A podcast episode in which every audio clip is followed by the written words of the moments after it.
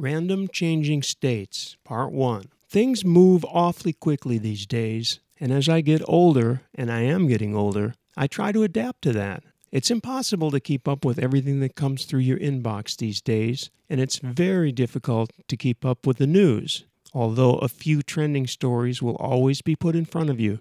Personally, I'm not interested in the trending part, nor am I interested in the immediacy, but what does interest me is the permanence of the importance.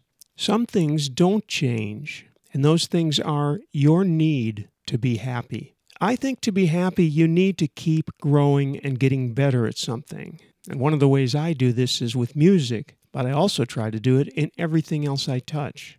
And that means learning. And learning means exercises. And exercises means wait a minute, I'm not going to the gym. So when I say exercise, I mean gamification and making up your own exercises and what that means, and I think this is a sign of intelligence and intellectual curiosity, is finding new ways to combine things. That means, in the case, for example, of my book, Real Men Stay Fit, which you can investigate at realmenstayfit.com, he said in passing, is to find, for example, new spices, to mix new flavors.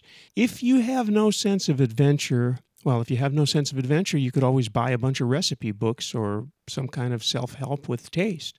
But if you do have a sense of adventure, you can start making up your own spices or start making up your own combinations of spices, recipes, and so on. In the case of music, in the case of music, it's a great idea to make up your own exercises. Many of you are musicians, and one of the things you might want to do is as you're noodling around, you suddenly find something that you need to improve turn that into an exercise. But don't play as you practice, practice as you play.